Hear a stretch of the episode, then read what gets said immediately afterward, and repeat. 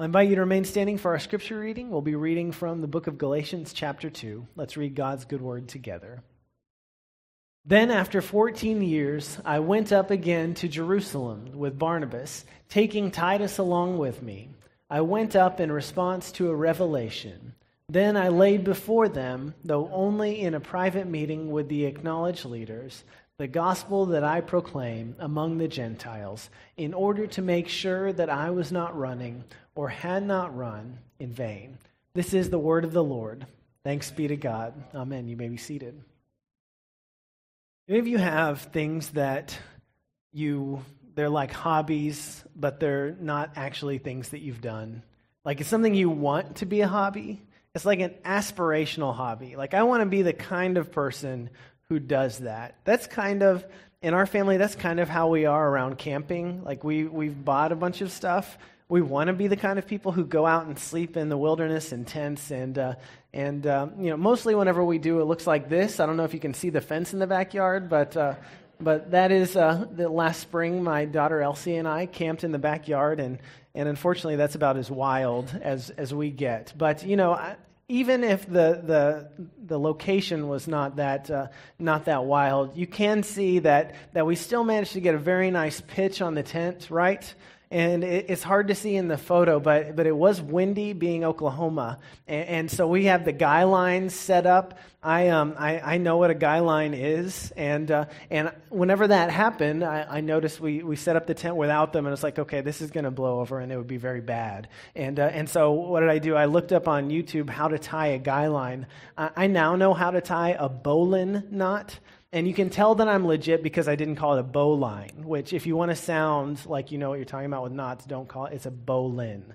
So, anyway, I don't know why, but that's what they said on YouTube. So, so I have all this knowledge. Anyway, so you can see us. We had a good night, about 18 blankets, and um, and it was good. Uh, we had a good time camping. And but so so, you know, now that we are accomplished camping people who have braved the wilds, we've done things like, you know, we can't, whenever we, ha- if you have to go to the bathroom in the tent, you have to get up, you have to go outside, and then you have to go back inside. I mean, you're, you're entering into multiple environments. I mean, but, but, you know, that's the sacrifices you make to rough it. And so, so, so we've accomplished this, and I'm thinking, you know, what's my next step to continue into this hobby? Well, you know, one of the things that I'd like to try is backpacking. And so that's there may be a few steps in between backyard camping and backpacking, but you know, I'm just going to go all the way in. But you know, the problem my, tent, it's really big. It's a four-person tent. It's pretty heavy. It's like 9 pounds. And, so if you're having to carry everything on your back, uh, on your back, you know, you want something smaller. And so I'm thinking, you know, first step I've got to get a backpacking tent. And so I've looked around, you know, I looked at REI, what are, the, what are the kind of things that they had. And then I started looking, I don't know if you all have ever been here before, I started looking on Reddit.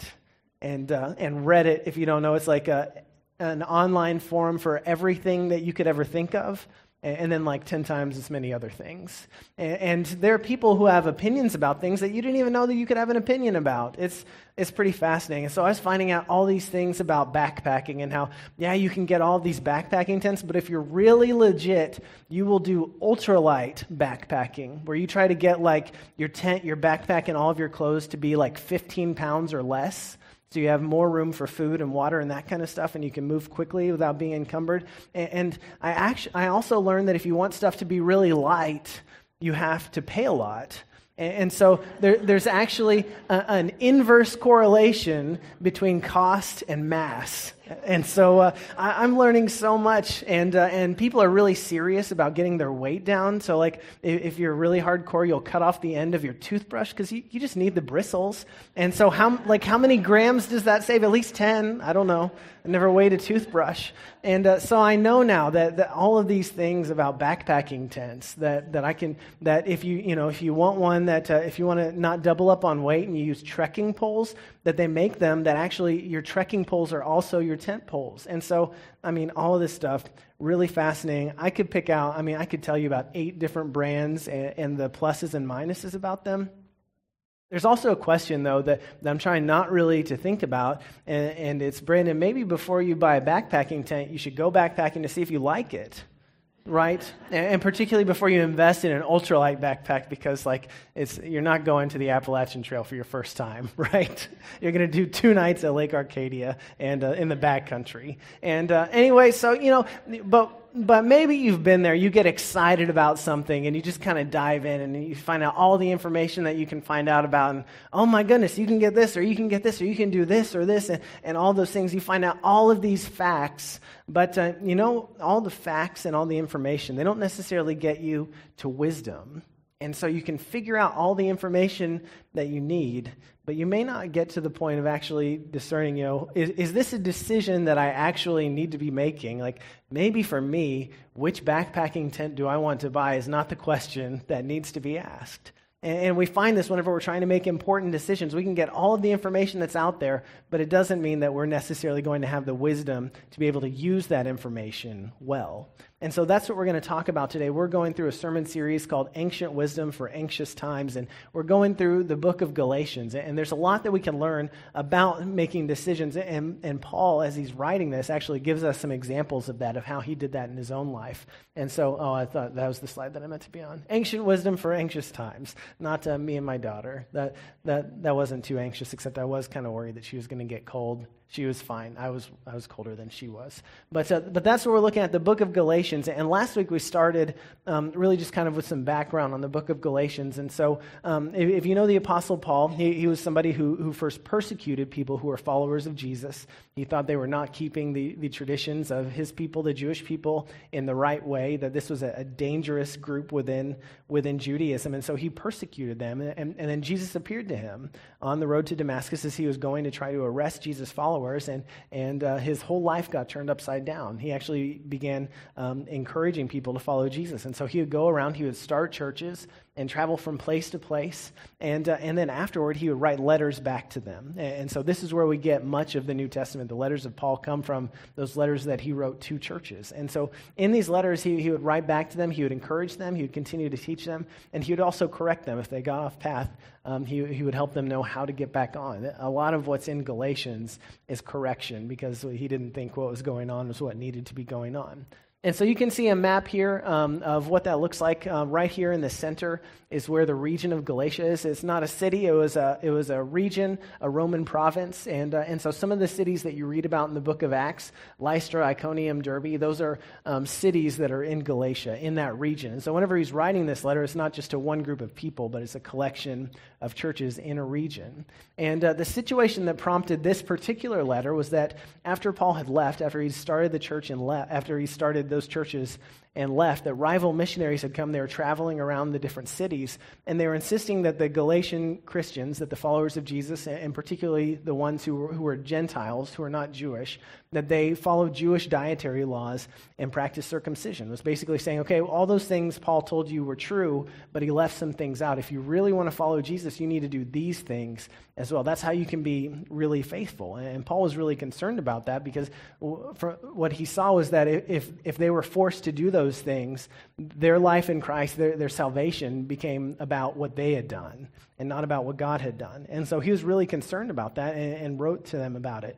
And, and the way that he did that, the way that he kind of taught them, told them about what was going on, was he talked to them about where his authority came from, the source of the gospel that he taught. Um, he, he was, Paul was not teaching something that he came up with, that he just invented one day, but something that was revealed to him. And so this is what he says in Galatians chapter 1.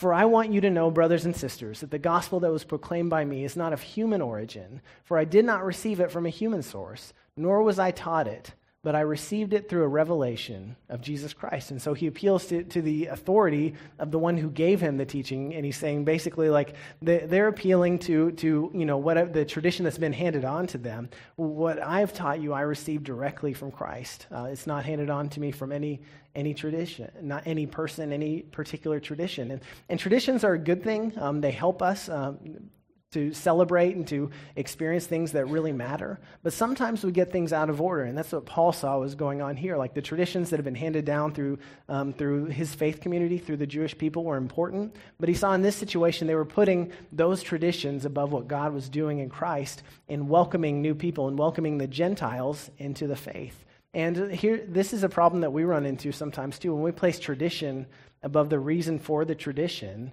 we've created an idol. In, in this case, whenever we place these traditions, these dietary laws, and the practice of circumcision, uh, whenever you place that above what God is actually doing in the world, trying to bring new people into the family of God, that, that's putting the cart before the horse. It's creating an idol. That's saying our traditions that, that we like are more important than what God is actually wanting to do right now. And you're just basically saying, sorry, God, we know better. Like you said this a long time ago, and we've got it figured out.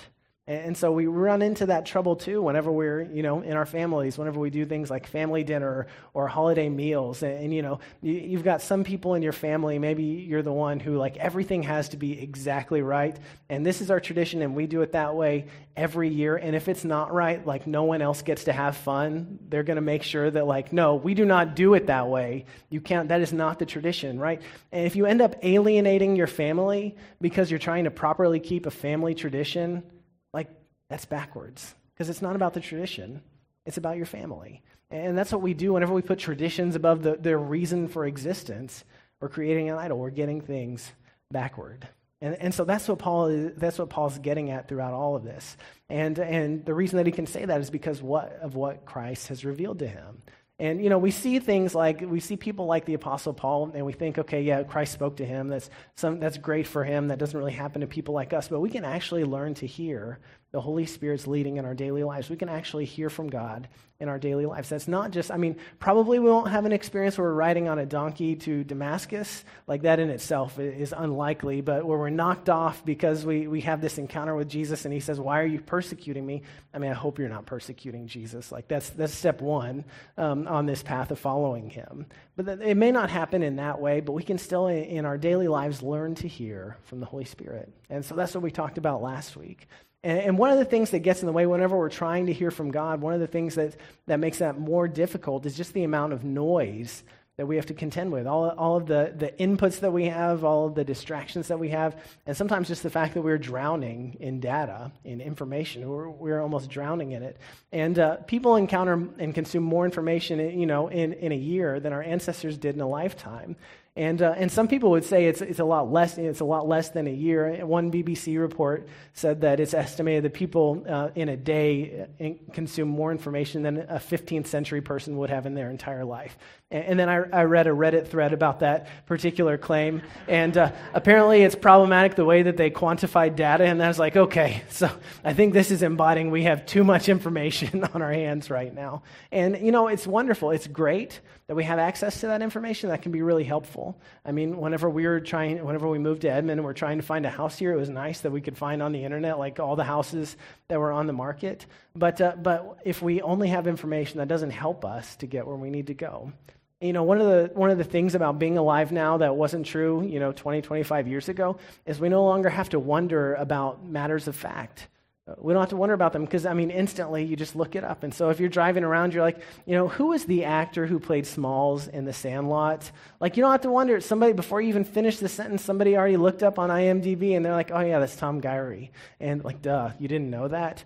And, and, and I mean, like, three of you have already Googled that since, like, before I finished that sentence because you wanted to figure it out. Like, that, that wasn't a thing before this generation. And yet now, like, there's no barrier between us and information. And that's great. I mean, it, there are a lot of things that are really good about that. Information is helpful. But when we're making important decisions, we need wisdom more than we need knowledge. I mean, whenever you're trying to figure out which, back, which backpacking tent to buy, you need the question of do you need to buy a backpacking tent before you decide which one? And while information is more abundant than ever, wisdom is still hard to find. And in fact, it's easier for it to get buried in all the information and uh, stuff that's masquerading as wisdom that's really not wise.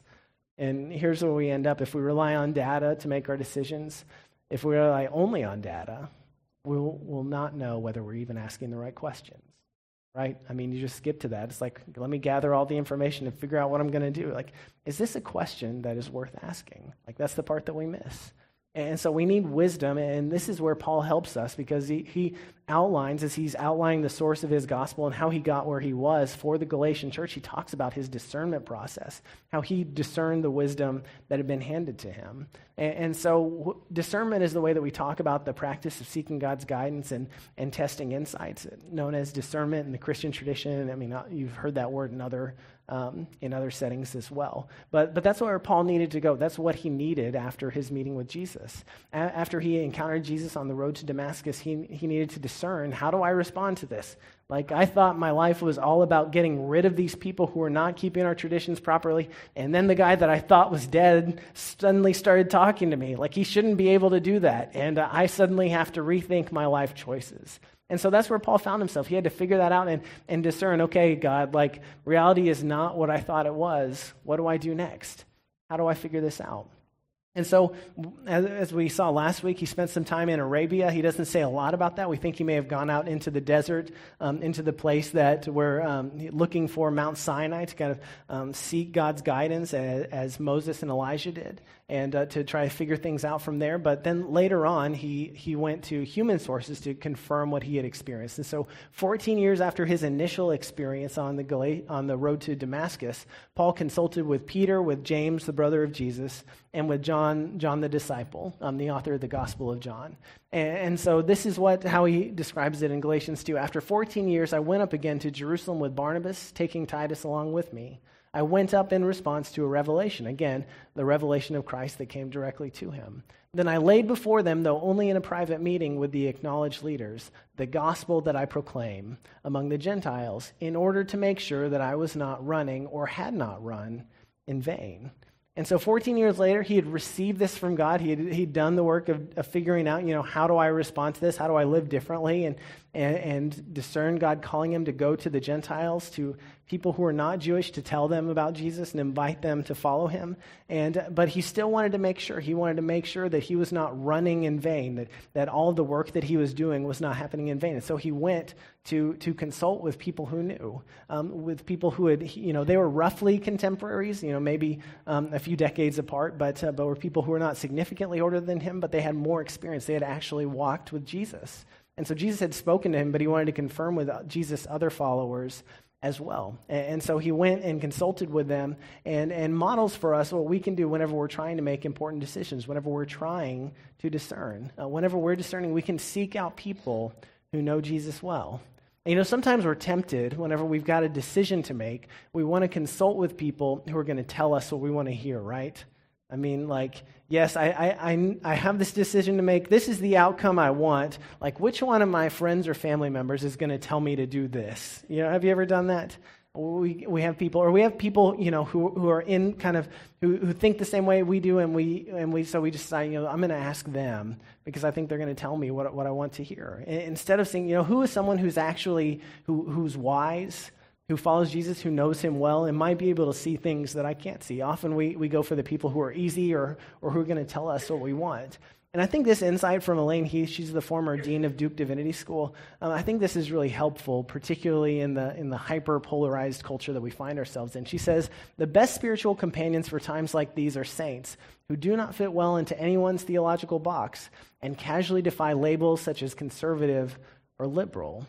I think one of the things that we fall into is it's really easy for us just to talk to people who already think like we do. Like, I know that they agree with me on stuff, and so I'm going to talk to them. Instead of seeking out people who are wise, who, who may not see things like we do, but have a wisdom that is greater than our own. And it's so easy for us just to get stuck in our own individual echo chambers, like, you know, just talk to people who think the exact same way that we do, and, and we never see a different perspective. And particularly if it's an important decision, we need perspectives other than the ones that we already have. We need wisdom that is beyond what we possess ourselves. You know, one of the sources of wisdom in our, in our culture and in our world that we most take for granted, I think, is the wisdom of elders. We too easily dismiss the wisdom of elders today. We have such a bias toward novelty, toward things that are cutting edge, and it's like, you know, I mean, half the time whenever they try to text message me, they accidentally send me a voice recording, and is this really someone I want to ask? But, but you know, regardless of your facility with technology, I mean, if you've lived through the Great Depression, you know stuff that, like, you've understood things, you have wisdom that, that somebody who's in my generation, who's a millennial, like, that we can't access. I mean, we just don't have the experience to be able to help that. And yet we, we pass over people because we think, oh, they don't really understand. And yet we have this beautiful resource in, in, the people who have more experience than we do.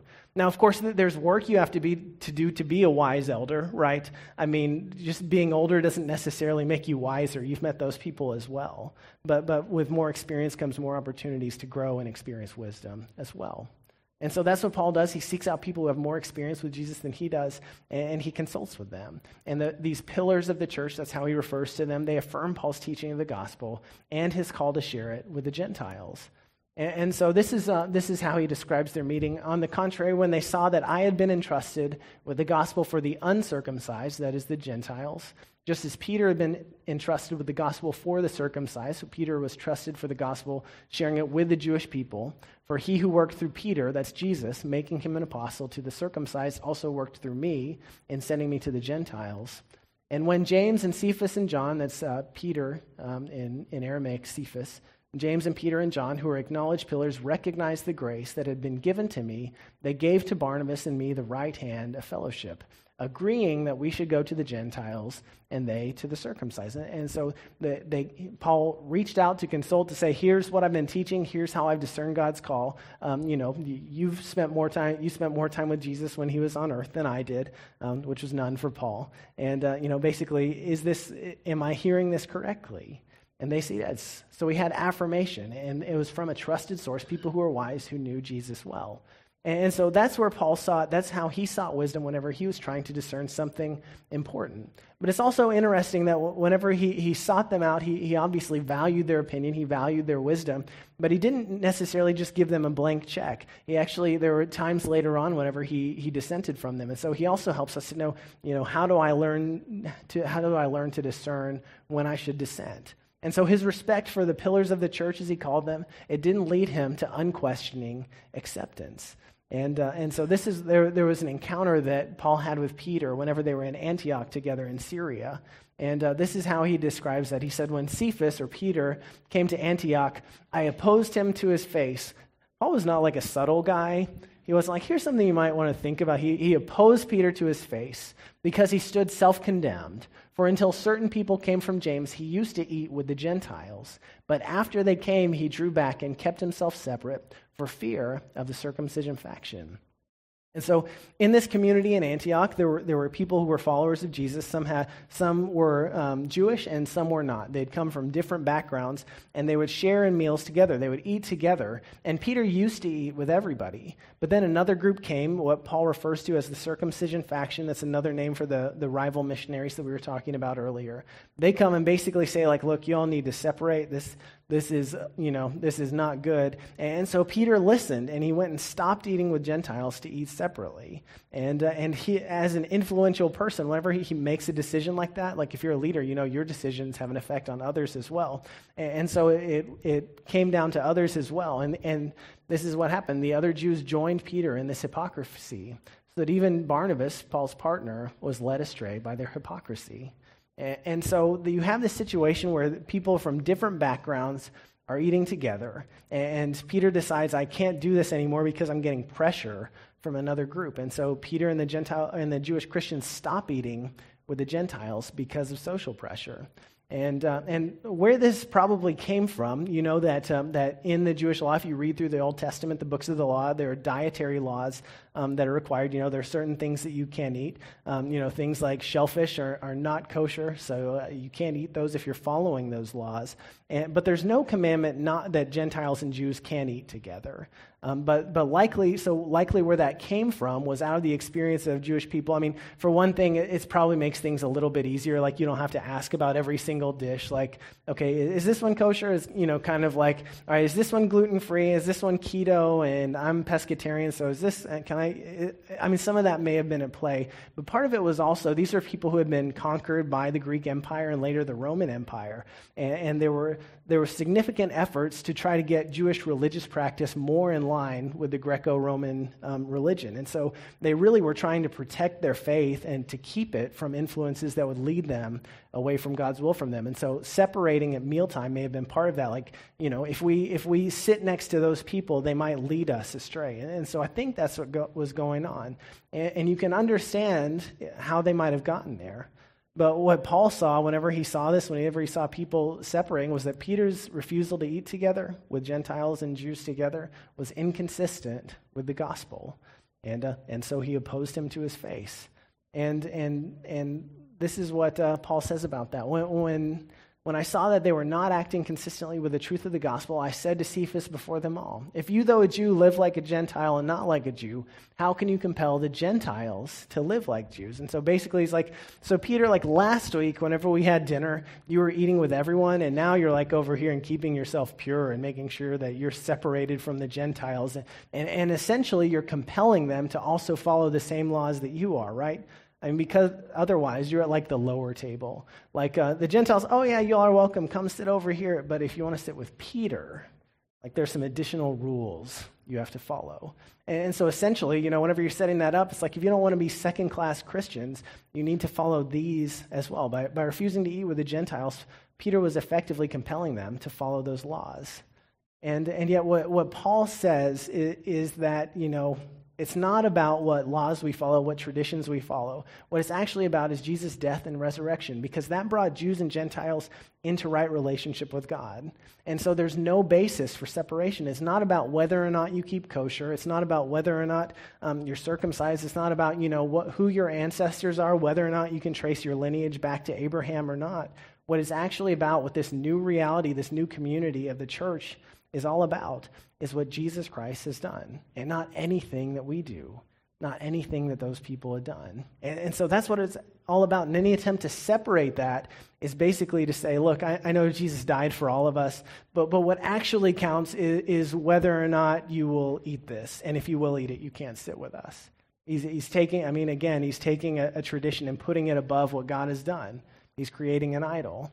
And so this is what Paul says. If you're following along, there, there's a um, Paul and um, and Paul's talking to Peter, and, and, there's an end quote on, I think it's verse 14. A lot of scholars actually think that the quotation goes all the way to the end of the chapter to verse 21. And so, um, for, for the entire rest of the, the scriptures that we'll look at, Peter, Paul is talking to Peter. But it's also kind of like, you know, sometimes like you're saying something to this person, but you're actually talking to this person. Like, I think that's parenting with multiple kids. But, um, but you know, you're, you're, saying something for their benefit. And, and so that's kind of what's going on. Pete, Paul is, is remembering, he, he's reconstructing his conversation with Peter for the benefit of the Galatians because it applies to the situation that they're in. And so this is what he said. He's, he's talking to Peter. He says, We ourselves are Jews by birth and not Gentile sinners. Yet knowing that a person is rectified, and uh, in a lot of translations that's justified, is, is brought into right relationship with God, knowing that a person is, is rectified not by observance of the law, but through Jesus Christ's faithful death for our sake, even we have trusted in Christ Jesus in order that we might be rectified through the faithfulness of Christ and not through observance of the law. And, and so, what is saying, this is a, a, translation, kind of a paraphrase by um, Dr. Richard Hays. Uh, what he's saying is that for, for Paul and Peter, they're people who have grown up in the Jewish faith, who've grown up in that tradition, who had the advantage of being part of the covenant people from their birth and of having the law and, and all the advantages that come with it. They're not like people who are Gentile sinners, which is kind of how they were regarded by Jews um, at that time. And, and, yet, even them, knowing that a person is justified, is brought into right relationship through what Christ has done, even we, people who are not Gentile sinners, have trusted in Christ Jesus. And, and so basically, it's, it's not about our background. It's not about our following the law. Even we have trusted him because we know that it's through his death for our sake that we're brought into right relationship with God. And it's not through observance of the law.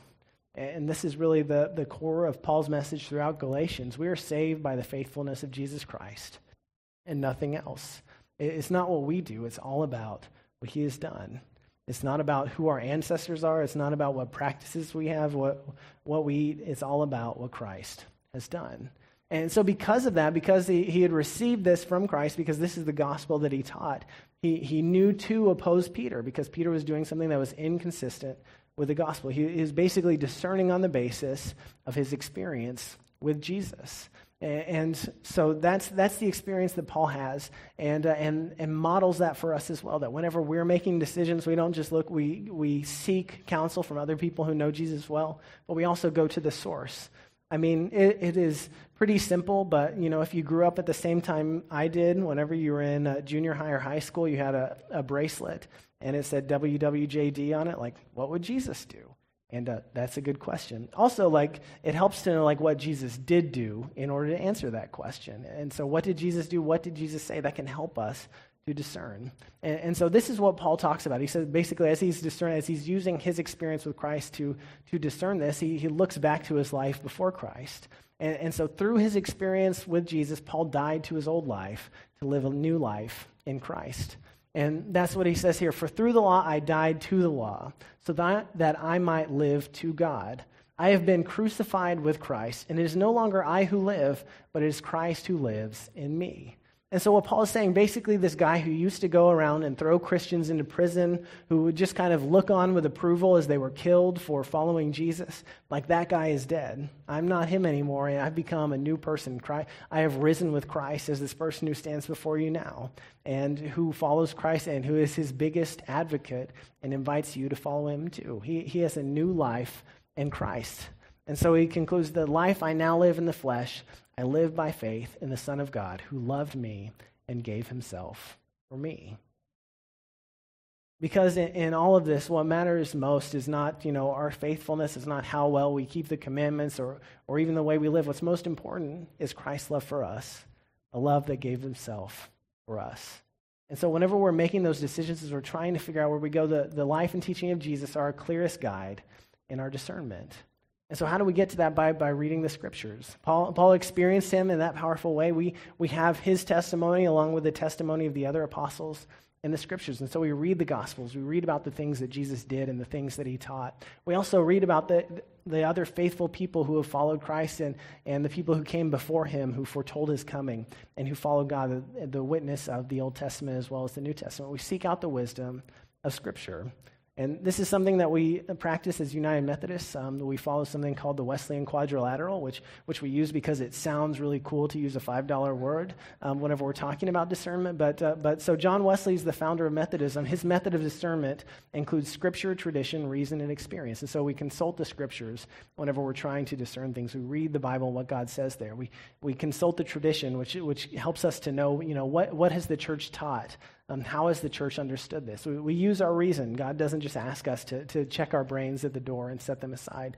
And we use the experience that we have of, of God's guidance in, in, within us. But what's primary is Scripture, is, is, the actual witness that's been handed down to us. And, and so, you know, we may reason our way to something, but if it's not consistent with Scripture, as we're discerning, that's, that's really what we stick with. And, and, so those other things guide the way that we interpret Scripture. And we also recognize that, that our interpretations are just that they're interpretations. But ultimately, that's our source of authority because that's the revelation that God has given to us. And one of the things that we see as we go through, as we read the scriptures, as we discern, is, is I think what, what helped Paul land where he did whenever he was trying to figure this out, like who gets to eat with whom and who gets to sit at which table and how many tables are there and all of those kinds of things uh, is I think, you know, one of the things that we see clearly throughout the life and ministry of Jesus is his concern for people who are left out, who are excluded, and who are poor. And so whenever he sees people who, because of their background, because of their heritage, are made to sit at, you know, at the kids' table and not invited to sit with everybody else, he's like, no, that's not consistent with the Jesus I know. Because the Jesus that he knew is the same one who said this uh, after his baptism and time in the desert. He said the, the, his first sermon, whenever he came out of the desert in the synagogue, was, The Spirit of the Lord is upon me, because he has anointed me to bring good news to whom? The poor. He has sent me to proclaim release to the captives and recovery of sight to the blind, to let the oppressed go free, to proclaim the year of the Lord's favor. And so, the, the other thing that we have to keep in mind as we're discerning with Jesus is Jesus has a particular concern for people who are downtrodden, who are left out, and who are hurting. And whenever we're making decisions, we're not just deciding, you know, what, what's best for Brandon, or what's best for us, or even what's best for Acts 2. We're saying, what is best for all of the people of God? And is this good news for me and just me, or is it good news for the poor as well? This actually comes up whenever Paul was, uh, was um, having his conference with the, with the pillars of the church with James and John and Peter. And, uh, and so after they've affirmed his message, they've given him the right hand of fellowship, which is, I mean, that's an interesting phrase. I don't, I don't know what the Greek says there, but, uh, but they've affirmed his mission and his calling. And they're like, yes, we are partners in this. And, and this is, they only asked him to do one other thing. This is what he says. They asked only one thing that we remember the poor, which was actually what I was eager to do. And so, as Paul traveled around, one of the things that he did was he took up a collection for people who were in need in Jerusalem. And the churches from all around the Mediterranean world that, that he went to and taught at, they would send back this offering so that the poor would have enough to eat, so the people would have food to eat. Because that's what Christ is concerned about. He's concerned about each of us, and he's particularly concerned about people who are poor, who are hungry, and who are left out. And here's one of the things, I think one of the biggest things we can take from Galatians 2 as we're reading this. I wish that people in the Jim Crow South would have read this more carefully 150, however many years ago. But there's no separate but equal in the kingdom of God. It doesn't exist, it doesn't work that way. You can't have a table for some people over here and say, oh, yeah, you have your table over here, and that's fine, and we're not going to get together, but it's equal. We're all brothers and sisters, just stay over there. It doesn't work that way whether it's Jews or Gentiles or people in, of different races, whether it's people of certain backgrounds or, or socioeconomic class or whatever it is. Whenever Christ died for all of us, he welcomed us into a community that welcomes everyone, where there is no differentiation of status of one from another. We all sit at the same table, and everyone gets to eat. This is what Richard Hays says uh, about that. He says, Those who have been crucified with Christ will no longer separate themselves from, from one another but we'll gather around one table. And we get to experience that every time that we gather here as we share in communion. Because did you know that you don't have to be a member of Acts 2 for five years or longer to come to communion? Like, you don't. That's not a rule. You don't even have to be a member here at all. Did you know you don't have to earn a certain amount to be welcome here or even, you know, have, cert- have passed certain doctrinal tests? No, you have to be seeking Jesus. You have to want to come and then to come. And that's it. That's it. And there's one table. And you know what? If you ask me for more bread than somebody else got, I'm going to tell you no. Although it is hard to tear, and so sometimes I give more to some people, but it's not on purpose because everyone is welcome and every single person gets to eat. There is a seat for everyone who wants to come, and there is plenty of food for everyone because that's what the kingdom of God is like. And that is the community that God created in Jesus Christ and welcomes each and every one of us into. And so all of those things that, that we rely upon to separate us, you know, whether that's, uh, whether that's our race, whether that's I'm an ultralight backpacker and they're just regular backpackers, whatever those things are, those divisions mean nothing. But each time we practice the breaking of bread here, we get to experience a taste of the heavenly banquet that God invites to all of us, all of us to and where everyone has a seat. And so, for our action step this week, I want to invite you to practice that. And, uh, and here it is. I want to challenge you to eat with someone you normally wouldn't eat with. Because we have a tendency to associate with people who are like us, right? The people that we hang out with are the people who, like, are like us. And usually that's not intentional, I don't think. I mean, it's not for me, but, but those are the things that we end up falling into. Like, I spend most of my time with church people because I, I'm a pastor and I work at a church. You know, if you, if you are somebody who spends your free time at the yacht club, like that kind of selects for a certain kind of person. And I mean, that's true with all the ways that, that we associate ourselves. So, so I wonder, you know, who is somebody you normally wouldn't eat with? You know, maybe it's somebody who, who you know, is, is further down on the org chart and normally you wouldn't come into contact with them. Maybe it's a neighbor who has different interests. Maybe it's a, you know, somebody who has drastically different political opinions than you do. You know, once I was in a place where they were having a conference of Christian anarchists. They're like, did anyone know that was a thing? I had no idea that was a thing. And you know what? We might get to sit by them in heaven. They're going to be there too. Because Christ has created a place for all of us. And so this week, practice that. Embody that. Find someone you normally wouldn't share a meal with and eat with them. And whenever we do that, whenever we model that, whenever we cross boundaries and create the kind of community where everybody is welcome. As, as we discern God leading us to do that, the world changes. And the divisions that we place so much emphasis upon, the things that separate us, the things that tear people down, fade away so that everyone might experience the love and unconditional acceptance that God has for each and every one of us. We pray with me? God, we are grateful for your Son and that he invites each and every one of us to himself to follow him. And that we are welcome no matter what. And so, God, I pray that you help us to say yes to the life that he has for us. And that we would say yes to the way of life that he teaches us. Help us, God, to seek you clearly, to hear your voice, to know who those people are who are wise and who you would lead us to whenever we need wisdom. Help us to seek your voice in the scriptures and hear from the example of your Son what he would have us to do. And God, help us to create the kind of world, the kind of church, the kind of homes and families where everyone is welcome and to live that out every day. We thank you that Jesus modeled that in his life, that he invites us as well. And we thank you that he taught us even how to pray, saying, Our Father, who art in heaven, hallowed be thy name. Thy kingdom come, thy will be done, on earth as it is in heaven. Give us this day our daily bread, and forgive us our trespasses, as we forgive those who trespass against us. And lead us not into temptation, but deliver us from evil. For thine is the kingdom, and the power, and the glory forever. Amen.